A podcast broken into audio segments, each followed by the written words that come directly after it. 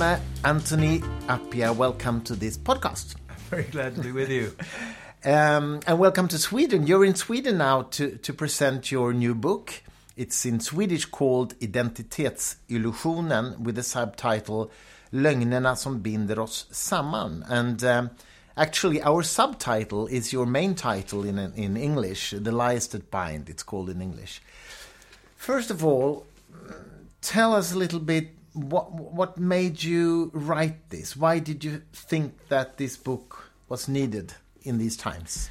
Um, well, I've been thinking about identity for a very long time. Yeah. In most of my academic life, I've had been writing things initially mostly about race, but more generally um, for at least 20 years. Um, I think we are in a time of great identity anxieties of various sorts.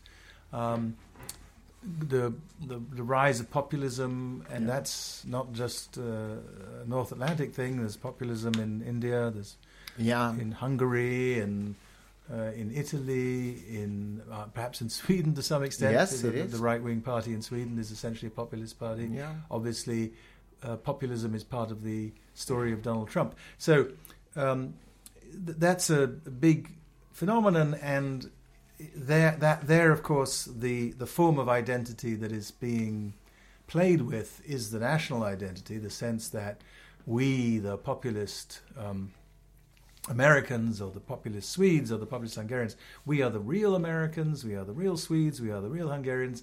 The others, even if they've got Swedish passports, they're not really properly Swedish. And that sense that the nation has to be held together by a very tightly defined notion of what it is to be a citizen, what mm. it hmm. to be a proper citizen, that's a thing that's happening everywhere. So it's an interesting thing to think about. And, you know, I'm a philosopher. We think about things mm. sometimes very abstractly. Mm. Things like that are going on with other forms of identity. We've seen huge moves in the domain of identity as it comes to gender. Uh, over the course of my lifetime. Mm. And very interestingly, in recent years, not just about men and women, but about trans issues and and um, people who who are assigned one uh, one gender at birth, but discover um, sometimes quite young that that doesn't seem right to them. Um, and I guess the thing that strikes me as interesting across the board is the thought that you could say in each case that there is something ethically general to be said, which is that we need to reshape these identities so that they fit more people more adequately. What the populists want to do is to define American identity in a way that doesn't suit mm-hmm. lots of Americans what traditional minded people want to do with gender is to insist on old ways of thinking about gender that just make life very difficult for trans people in their just in the public world just in terms of where they can go to the bathroom and stuff like that. Yeah. And how they will be treated and uh, on the on, on the buses and, and in the public sphere. Mm. so um, and of course the biggest change from this point of view as i said in my lifetime has been in, in all the countries, you know, I grew up in, in Ghana, I was born in England, I went to college in England, I live in the United States. In all of these places, there have been huge changes in the way uh, the situation of women and men in relation to one another, and an enormous opening up of the public world further to women. Um, now, it happens that in the three places I grew up, women were by no means um, hemmed in to the extent that they they have been historically in some places. When I was a child, my uh, you know my my grandmother, my so who was born in the 19th century. Um, my grandmother was a, a, you know a powerful figure in the world, and, mm. and, after my grandfather died, she went on being a figure in the world. Yeah. Uh, my um, great uncle's uh, my great uncle, who was a king in Ghana, had had a queen mother who was undoubtedly the second most important person in the world that I knew. And she, uh-huh. she was enormously powerful. She wasn't as powerful as the king, but she was a great deal more powerful than almost all the men you would ever going to meet. So, in what sense was she powerful? I mean, perceived powerful by the society. By, by the society, yeah. and um, she could, she, within the realm of the things that she was supposed to be able to make decisions about, she, if you got her, you won. Okay. Uh, now, you know, by the time I was growing up, this kingdom was in the middle of a democratic republic, and so uh, the, the realm of things that these people were supposed to influence was not everything.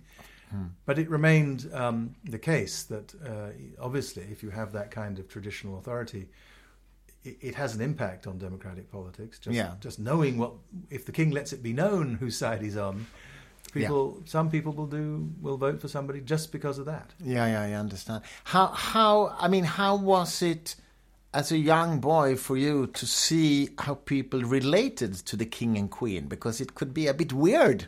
Well, I, it- I it- think. I mean, it is weird. Uh, on the other hand, if you start seeing something when you're very young, It becomes natural. it just seems natural. So we used to go and see the old king, the, the one who was king when I was a child until my teens. Um, very often after church on Sundays, my mother and I and my sisters would just we'd just get in the car and go to the palace, and they tell them they tell him that we'd come, and he would we, they would put us to sit somewhere, and he would appear and Yeah. talk to us for a bit. Uh, obviously, mostly talking to my mother because because we were children, but but he, we, he would you know he he liked children, so he would sort of talk to us a bit, yeah. and um, I don't know. I felt I felt his charisma. I felt a little bit that there was something going on that I didn't quite understand about how it just the, the, the sense that this man just radiated um, authority. Um, but I wasn't scared of him, uh, and and I I had, I had I was quite old before I realized that not everybody could do that. Not everybody could just call up and say, "Hey, I'm coming to have drinks with the with the king." Yeah, yeah, yeah. yeah. Um, yeah. so so his so what I what I what I gleaned from hanging around him was this astonishing, um, almost physical sense of being in the presence of someone who's used to power, used to exercising authority. Was he also a king that could administer punishments? Um, not uh, he couldn't lock people up, and he couldn't have people killed or beaten, uh which his ancestors did. Okay. he he was the decision maker. He was a substantial decision maker in the domain of property. So it could be make a very big difference to how rich you were, whether he decided with you or not. I mean, but he was applying law and custom. He wasn't allowed just to make it up any way he liked. Yeah, see. Hmm. But still, he was very influential in that way. But but he was um, in the early '60s, in particular. He he- sort of let it be known that he disapproved of various things that the president was doing, and that was bad for the president because it reduced his support in this part of the country. So mm-hmm. he had that kind of influence hmm. as well. Some indirect influence Yeah. in a way. Yeah, I, I mean, he officially, of course, didn't want to be known to that, but there were people around him who did, uh, who got involved in politics, and, and he didn't stop them. Mm, yeah, I see what you mean. Uh, so, how how for how many years did you live in Ghana before you moved to England? Well, it's a bit hard to say because uh, so I was born in London. My father was still a Yeah. student. Went to Ghana when I was about one and a bit. Uh, that that was my home then, and you know, if you asked me where my home was until I went to university, I would have said I would have told you there In Ghana. in Ghana. But um, because we got involved in politics, uh, or my, well, my father got involved in politics, and because the early independence politics of Ghana was quite tense, um, my father ended up as a political prisoner in 1962. uh-huh. And I was very ill at the time, and the Queen of England came to visit, and I was in hospital with the President and the Duke of Edinburgh, and they shook my hand. Well, actually, the President didn't shake my hand. I remember thinking, he's not shaking my hand. Okay. uh, because he knew who I was, because he knew my father very well. Um, and as they're going away, the Duke of Edinburgh turns around and says to me, Give my regards to your mother. So now the president realizes that the, the foreign head of state who he's walking with knows that she just shook hands with the son of a political prisoner. The Duke of Edinburgh likes to do things like that. He likes to Mm. cause trouble. um, Well, it did cause a lot of trouble, and the doctor, my doctor, was fired, and um, so on. And, and that, because I was still quite unwell, my mother wisely thought that she would send me to her mother just to be out of the way. Mm. So they had to find me a school in England very quickly. This was, and so I, I went to a school near my grandmother's house for a year and a bit. Um, And what age were you? So I was eight. Yeah. We knew my grandmother very well. I mean, she had visited us in Ghana, uh, and uh, I, I lived at her house when I was a child, but I didn't remember that. So it wasn't like being sent to a stranger. It was very much like being sent to your grandmother. Mm-hmm. and since I knew why it was happening, I didn't feel too bad about it. Um, and also, she was nearby, so if I did feel bad, I could I could literally have run from school and made my way to her house. Um, so, and then from then on, I was in English boarding schools, and when, when my father was out of prison, I started spending the vacations back home. Mm. But I was going to England all the time, so Okay. so I was. I, on my 21st birthday, I calculated that I had spent about 10 years in Ghana and 10 years in England mm. and 50-50. 50 50, and a little mm. bit in France and Germany. and So you are very much a product of two quite different cultures. Yes, yes, and and the thing about that is, if you grow up in it, that's not how it strikes you. What, it, because the world is it's just one world, and you're living in it. Yeah, yeah. And I saw my grandmother in Ghana, my English grandmother, and I saw my English grandmother in England. And uh, sometimes we went with my mother to England, and uh, we were all in England together. Um, and because we were lucky in having in both places large, um, loving families, cousins, uncles, and aunts, and so on, most of it was moving around in a family or two families. It wasn't. Uh, it didn't feel. I mean, we. I, I knew that. I suppose from quite young, I knew that there were things that I made could make sense of that my cousins at either end might find difficult to, understand. So I, I know how to deal with witchcraft, and most of my English cousins don't. what do you Um, mean by? well, I mean, I don't, I don't believe in witchcraft, but, I, but if somebody says some, somebody's a witch, I know what that means, Yeah, yeah, and I know that uh, you can deal with witchcraft by going to somebody who will slaughter uh, sheep and deal with the witchcraft and so on. I know Hmm. The procedures, I you know, know the, the- procedures. It's not worth explaining that to somebody in England because they don't have to know. they don't have to do it. No, no. Um, and you know, what you're saying is that the placebo is so strong, so it actually works to do these procedures to deal with it. Is that? Oh yes. Well, anyway, because people are afraid if you don't do them, Yeah. you have to do them, Yeah. right? Yeah. Otherwise, people Yeah. will think you're crazy. I, I actually have a Swedish friend who is who's been working as a doctor for flying doctors in Yes. Africa, and he's saying exactly the same things. You have to you have to relate to witchcraft. Yes, and you have to go. You have to understand how it's supposed to work, and uh, I mean, uh, lots of people in my family just believe in it, so they Yeah. don't. They don't have to. They don't have to instrumentalize it. They just They believe they, it, they want to do it because they think it's. Have right you tried to do. convince them about how it really is? no, no. No. I, I mean, any more than you know. I, I have lots of unorthodox beliefs uh, in both places, and I, I don't know that it's worth. Uh, Uh, I mean, I'm, it's not that uh, I would hide my view if somebody asked me, but m- my, my experience is that um, it's very hard to change people's mind about these things. Why Uh, is that? You think? Well, I think the main reason is a, s- is a s- thing that it's not too hard to grasp, which is that um, you start from where you are cognitively. You mm. start with the picture you have. So if somebody comes with another picture, you don't immediately think, "Oh yes, I'll throw that one away and I'll take that one." You ask about the new picture, how it looks from where you already are, mm. and then the person with the new picture thinks certain things are obvious, but you have explanations for those things too. So the fact that they can explain something, aspirin, headaches, mm. right? Uh, you you can respond by saying, "Okay, yeah, we we have medicines too. Um, your medicine apparently works. Why should I give up belief in all the other stuff? This is just one thing. This one pill does this one thing. I can give you scores of herbs that will do scores of things. So why should I think of that as an argument for your system, as it were? Yeah, I see. I will just see it through my system. This is a very important point for missionaries, right? Missionaries uh, are delighted when someone says, "Ah, you mean you're talking about," and then they say the name of, of the god, the high god. But if you say yes to that, they've essentially incorporated you. You haven't incorporated them, right?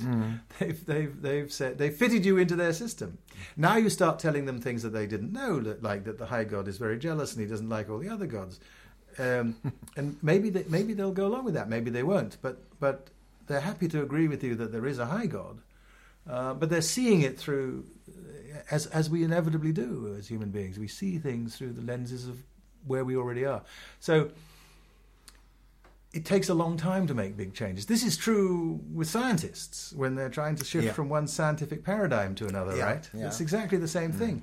Like Einstein's new Yes, paradigm. yes. And, and How- Einstein never accepted quantum physics, for example. No, he thought that there was something deeply wrong with Yeah. a with a radically probabilistic theory of the world. Yeah. And the earlier generations of physicists, before, almost none of them changed their minds in the face of uh, relativity and the quantum theory. It, just young people grew up Yeah. Who believed in it, and the old Yeah. people didn't believe it, died. That's basically what happened in the history of physics. So, the, the, so actually, from the point of view of the history of science, the interesting people are the people who do change their minds Mm, yeah. not the people who come up with new theories and never really believe the old one. That's not so that's not so interesting. It's the it's the people who fully embraced and understood and mastered the old system, but come to see, ah, yeah, I've read I've read Einstein's paper on black body radiation. I can see that nature is radically different from the way I had imagined it was. Yeah, yeah, that's very true. But um, going back to your to your background, I mean, I, I understand that these different cultures actually has shaped a lot of your view on identity. Yes. I guess. Yes. Wherever I can see that in your book, and uh, and you argue along those lines. And um, I mean, if you go to the world of today and the political situation in the world, by the way, you might like to know that the Swedish Liberal Party just got a new, the new leader of the party since a few months is a woman who was born in Burundi, I think. Okay. Uh, came to Sweden when she was 12. Uh, and um, she, yeah, she's the leader of the Liberal Party now.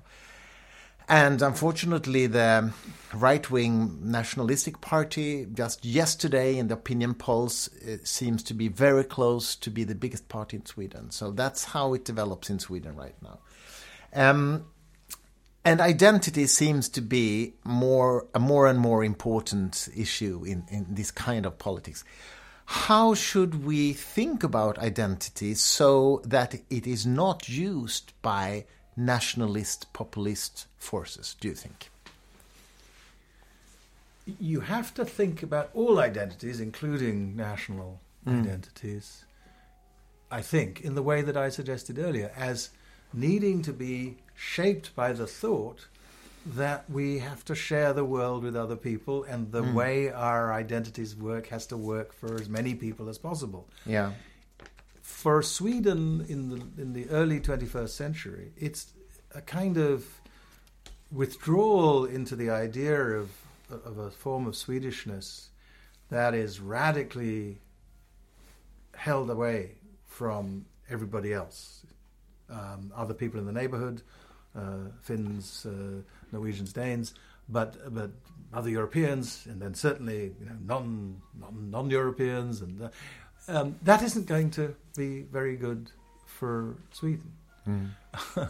Uh, because it's it's inconsistent with how Sweden inevitably is going to be. Sweden is, and, and unless it becomes uh, something that even the, the contemporary populists would fear and hate, a country with um, um, uh, barbed wire borders and uh, the exclusion of um, people who mar- have married Swedes who've married non-Swedish people and so on. Uh, You know, you could go that way, but even these people don't want to go there. No. So if true. you're not going there, then you have to think about where you actually are. So I think a sense of reality is very important. One of the things about um, nationalist politics, uh, on the left as well as on the right, is that it does tend to be to engage in fantasy. It tends to imagine a, a way the country was or might be that just isn't possible. Uh, in the 19th century, Ernest Renan, the great French historian, conservative, uh, nationalist, um, said that um, that said that in any nation, uh, the story is made up. The, the story of any nation is made up both of things we remember and of things we choose to forget. um, well, that's polite because often we don't just choose to forget things; we we miss we misremember them. We remember mm. things that didn't happen, and, and, national stories often do that. And I just think that um, you've got to take care. Uh, you you become victim to certain risks if you are unrealistic in that way. You start down a road which may look okay at the start, but if you follow it to its end, you, you start just with, you know, Germany for the Germans, and you end up with Auschwitz. Yeah. So you've really got to be careful if you're in, especially uh, in a responsible position of leadership. You've got to be careful to see that the form of Swedishness that is uh, proposed by the pop- uh, by the populist party, by the right wing party, and I say this is true of the right wing uh, in in my country, in the United States. It's, it's true of the right wing in Hungary, lots of places where mm. this is true. That form of um, identity isn't going to work in, in the world as it is. You can't keep uh, racial boundaries in the world as it is. More importantly, it won't work for many Swedes. Even if you win an election in, in the modern world, uh, that means you've got, you know, 50% plus one, mm. uh, roughly, uh, on your side in the, in, in the voting in all these countries where there are big populist movements, there are also strong, powerful, uh, cosmopolitan li- liberal groups. And if you talk to those people in Hungary, they're really depressed. Mm-hmm. But they're not, not Hungarian. And they're not going to go away. Hungary is stuck with them. Mm. It's not going to convert them. So it, it needs to make a Hungary that fits both. Mm. Now, that means that, that demands something of the liberal cosmopolitans as well. It, it demands that they think about how they can uh, shape their policies to allow people who are much more comfortable in less cosmopolitan environments and who are much more comfortable uh, without, uh, without, without facing certain challenges. I, we, can, we can adjust the world uh, if we are willing to work together to uh, to allow that. We can't have Stockholm cannot be a non-cosmopolitan city. No, but there's we can make it possible for people who want to live in the countryside in Sweden to live in to live in the ways they want to live. Mm. We don't have to force them uh, to pretend to like the cosmopolitan city. Mm. Uh, I don't have to pretend to like living on a farm. Mm.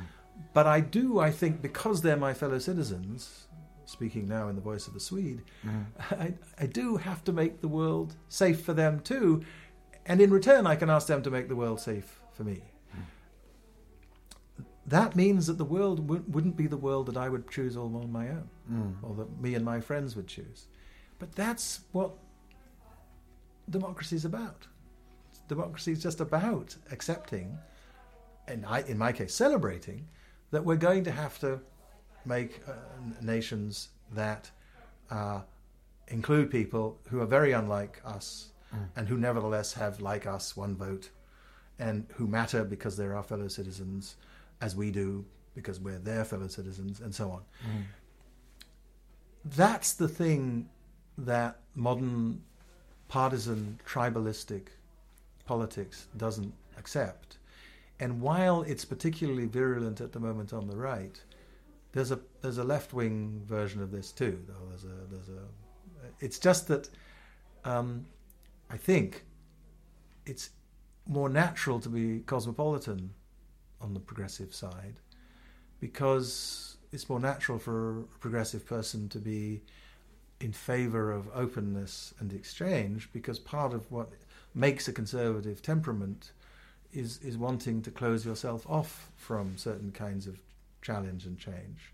And as I say, that's not for me.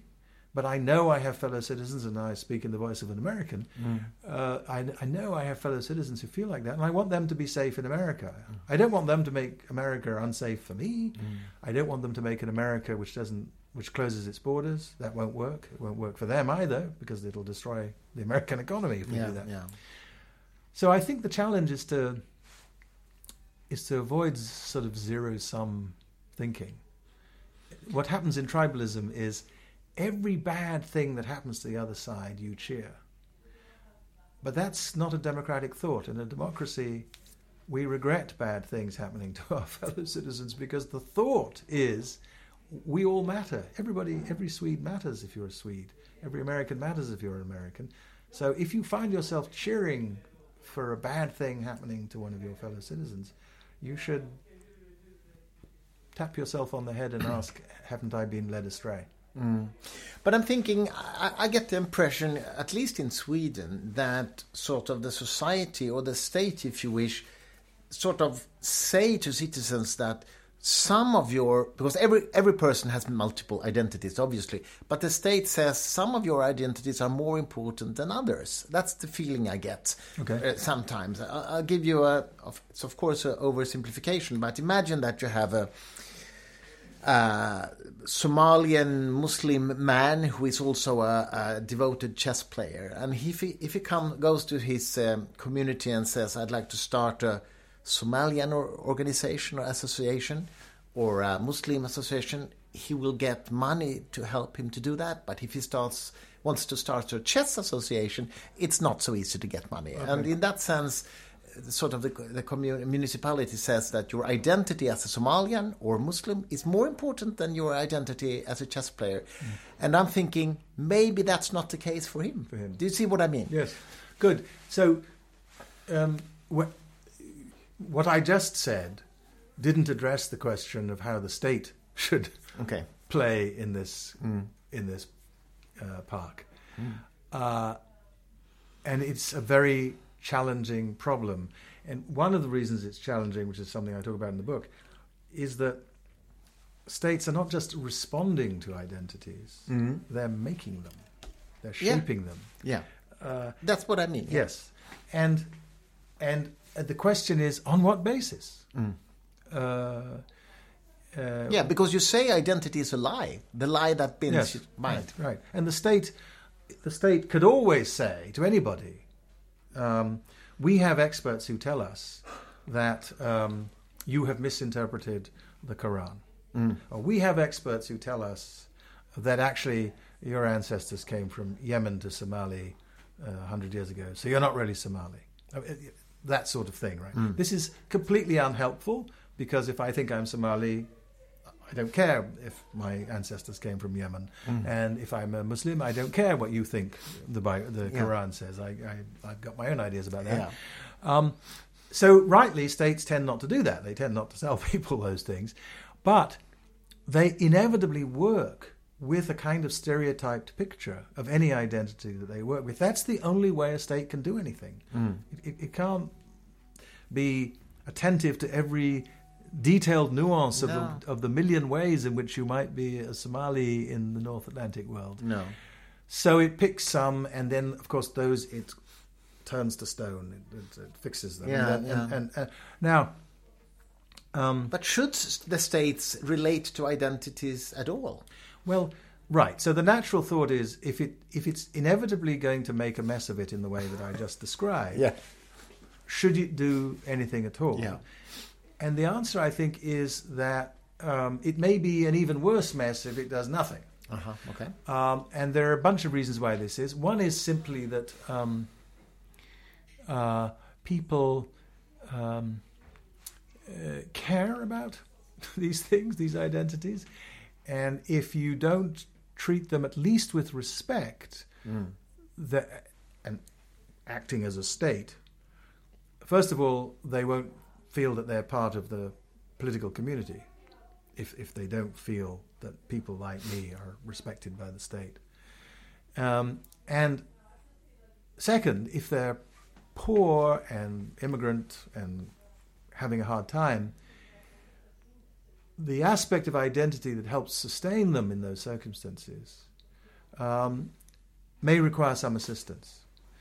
Now, you could say uh, that we, we could try we could try a different experiment, right? We could say, no, that's not what we're going to do. What we're going to do is we're going to say, when you come here, Mm.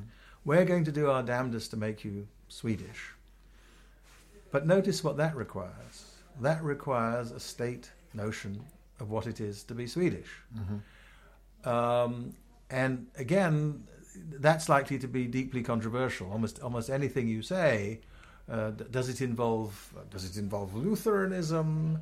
Uh, do, in other words, does it involve any kind of religious stuff? Uh, does it involve um, um, knowing a lot of stuff about Swedish history? Does it involve reading a lot of Swedish novels? Uh, does it involve uh, not doing certain things? Not not having barbecues on your Mm. lawn in the summer? Mm. I mean, when you start trying to make a list uh, of of those things, uh, it- what it will look like to real ordinary Swedes is a kind of caricature of Swedishness, a kind of Yeah. joke version of Swedishness, Yeah. and they won't like it either. No. no. So, I think you need to combine. I mean, the, the, in all these things, often there's Aristotle, you know, suggested that in general the, the virtue is a is a mean between two vices. Um, in all these things, I think there's a risk in in in both directions, and what you have to what wise policy consists in both saying to people who come to settle in a country, look, we have our ways, and if you're coming to be one of us, there are some things that we should tell you about that you need to understand. Um, we are going to be sensible about it. We're going to think. We're going to tell you that about some of our ways. Those are definitely not required, because, for example, they involve religion, and we understand that your religion matters enough to you that it's not worth our while to try and disrupt it. But we can tell you that whatever your religion is, um, we have ideas about when it's appropriate to bring religion into things and when it isn't, Mm. which may be different from where you came from. And even if you don't end up agreeing with them, we need to tell you about them. We need to tell you that we don't bring up God when we're talking about the National Health Service. Mm. Uh, you, you, may want to bring up God. uh, It's a free country. Yeah. You can try, but we can. But we warn you that uh, that's not what we've been doing, and it probably won't work. so there's a mixture of asking people to understand what's going on without saying you have to join it, but just you have to know about it. And some things you just say, look, we we Swedes disagree with each other about lots of things, and maybe you'll find somebody who disagrees about this. But 99% of us think that uh, we're going to settle these things through democratic elections, and Mm. we're going to. Um, and we're going to have a very free press, and that means that we're going to have a press that will upset some of us, Mm. and we accept that. We accept that the press will. I might be a devout Lutheran. It's we're going to have a press that allows people to criticize Lutheranism. Uh, you, you you can be a devout Muslim, but you have to understand here, you we can't protect you from the pain of uh, hearing someone say something negative about Islam because we don't. That's not. Now again.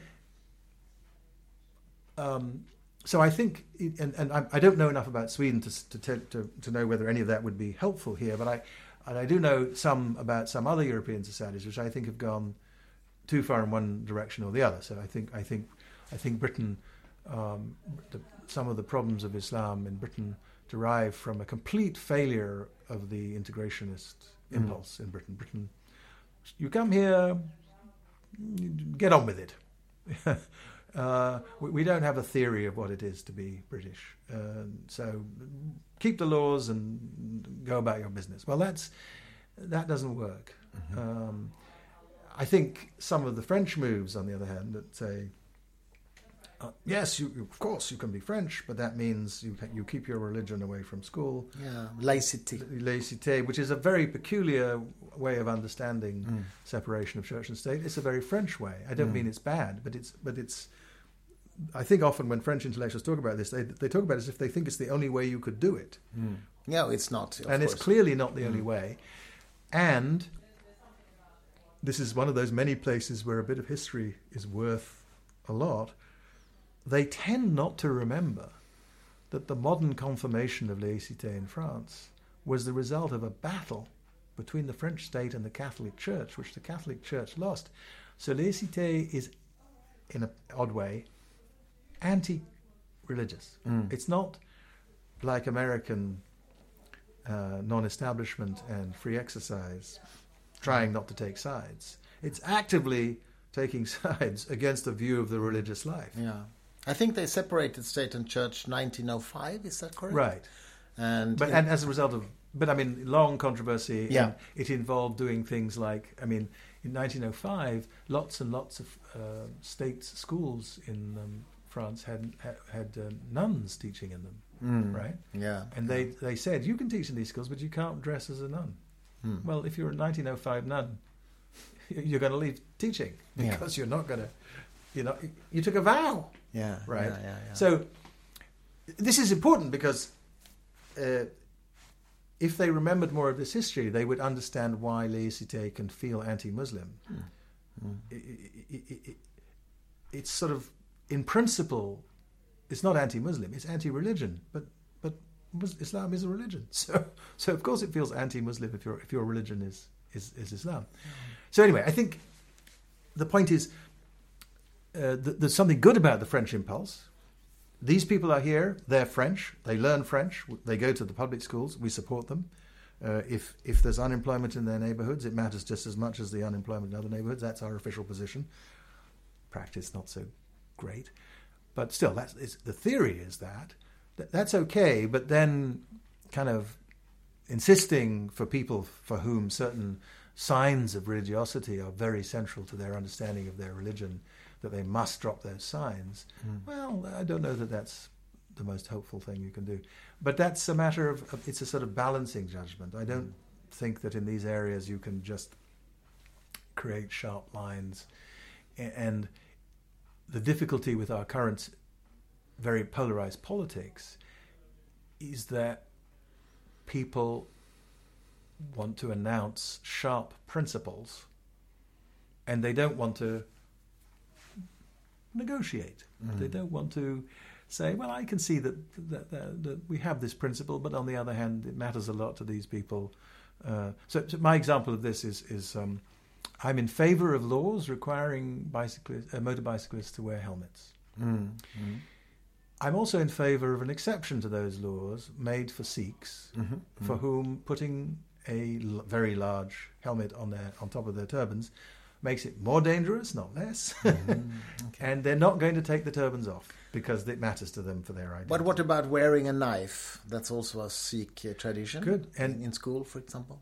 Well, there th- again, this is one of those cases where you got a balancing test on the whole, and I don't know anything about the levels of violence in schools. I don't know uh, what what uh, symbolic knives that can't cut uh, would be acceptable to Sikhs. I don't know enough about the details, Mm. but I would be looking for before I went immediately to the no knives rule Mm. which is the, which is an easy rule for everybody else, but hard for the Sikhs. Mm, yeah. I would see is there is there an easier is there a rule that's easier for the Sikhs? Can, can we allow them to do what, what happens now in, in airports? We don't, you, you can't have proper knives, but you can have plastic knives that can't do much damage. Mm. Um, maybe they should be allowed symbolic knives of some sort or other. Mm. And you're you're asking you're making a compromise, so you can perfectly reasonably ask them to make a compromise. They if they start insisting on an absolute principle, they'll meet your absolute principle Yeah, and they'll yeah. lose. Yeah, so, so what you've got to do is to be a little bit. But but all of this depends upon a kind of democratic goodwill, which partisanship, political partisanship, undermines. So I'm, I, I, I don't know really, seriously don't know enough about Sweden to know where you are on this. But No, but in, in, in my country, we are in a disastrous situation right now. There is the, Mm. the, the goodwill that is needed to accommodate the fact that people feel strongly in opposite directions is just not there. Hmm. Well, in Sweden, there are other debates right now. For example, religious schools. Uh, a lot of people want to take that away completely and say that children should have a, a secular school system and religious teaching has to be on their free time out, outside of schools. What do you think about that idea? In general, um, I, f- I would. I don't. I mean, again, I would favour a well-meaning democratic negotiation. I would ask, Yeah. what is it that you want in your religious schools Mm. Um, that we that we can't let you have in the lives of your children without them? Mm. And if we can do some of that, setting aside a day of the week when uh, the appropriate day for the appropriate faiths, uh, when you can do, Mm. you can have in uh, an imam or a rabbi or, or a, a Catholic priest, um, which is I went to an, an Anglican school in England, Mhm. but but the, the rabbi came on Fridays and and so on, and uh, I don't we uh, we didn't know much about what he did because the Jewish kids went off with the rabbi, but but. Um, uh, so it, it wasn't very good. I think we could have done a better job of the rest of us learning more about Judaism since we had a rabbi. Uh, but never mind. But uh, but we so you can you can make compromises. Um, uh, and then but what and why? Well, because there's an important democratic value here, which is educating our children together. And you don't want to drive people out of the public schools. This is one of the back to the laicite issue. Yeah. Why are there Catholic schools in France? Because the some Catholics felt, okay, you've got laicite in the public schools. We cannot send our children to Mm. the public Yeah. schools. This is not good. Better to have a public school system that's that's got everybody in it, uh, everybody who's in the society. Um, this is a problem in the United States. Uh, we've people have fled the public schools. Anybody who can afford to. Mm. Well, there's two things. Um, a lot of people have fled the public schools and just gone into private schools. Other people have fled the neighborhoods where the public schools are bad Mm. into neighborhoods where the housing is expensive, in Yeah. part because the taxes are high, because they're paying for the local schools. And so the the dream of a public school in which people of all classes and races and religions are together because they're in the city together or they're in the town together, and their children should be together, they should know one another, Mm.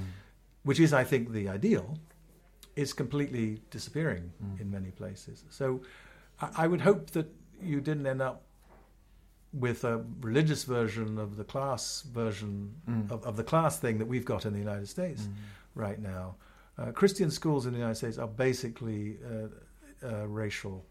Mhm. They're there to to maintain racial distance Really? or class dis- distance. And th- th- honestly, Mhm. uh, if they were honest, I mean, I, there are a few exceptions, and, and the Catholics are better than the Protestants. But uh, Mm. speaking as an ex-Protestant, but uh, but the You're um, an ex-Protestant, meaning Yes, meaning, meaning, I was raised in, in I was raised as a Protestant. I went to Protestant schools. I And now you prayed, are- and now I'm an, atheist. Mm. secular uh, humanist, maybe. Um, I would say that, except that I've noticed what some of the other secular humanists are like, and they seem more anti-religious than I am. Aha, okay, okay, okay, fair enough. Uh, Anthony, actually, we are going to be on stage in ten minutes, Okay, so good. so we, we have to stop here. But it was wonderful to have you on this podcast. Thank you. Thank you very much. Nice to talk to you.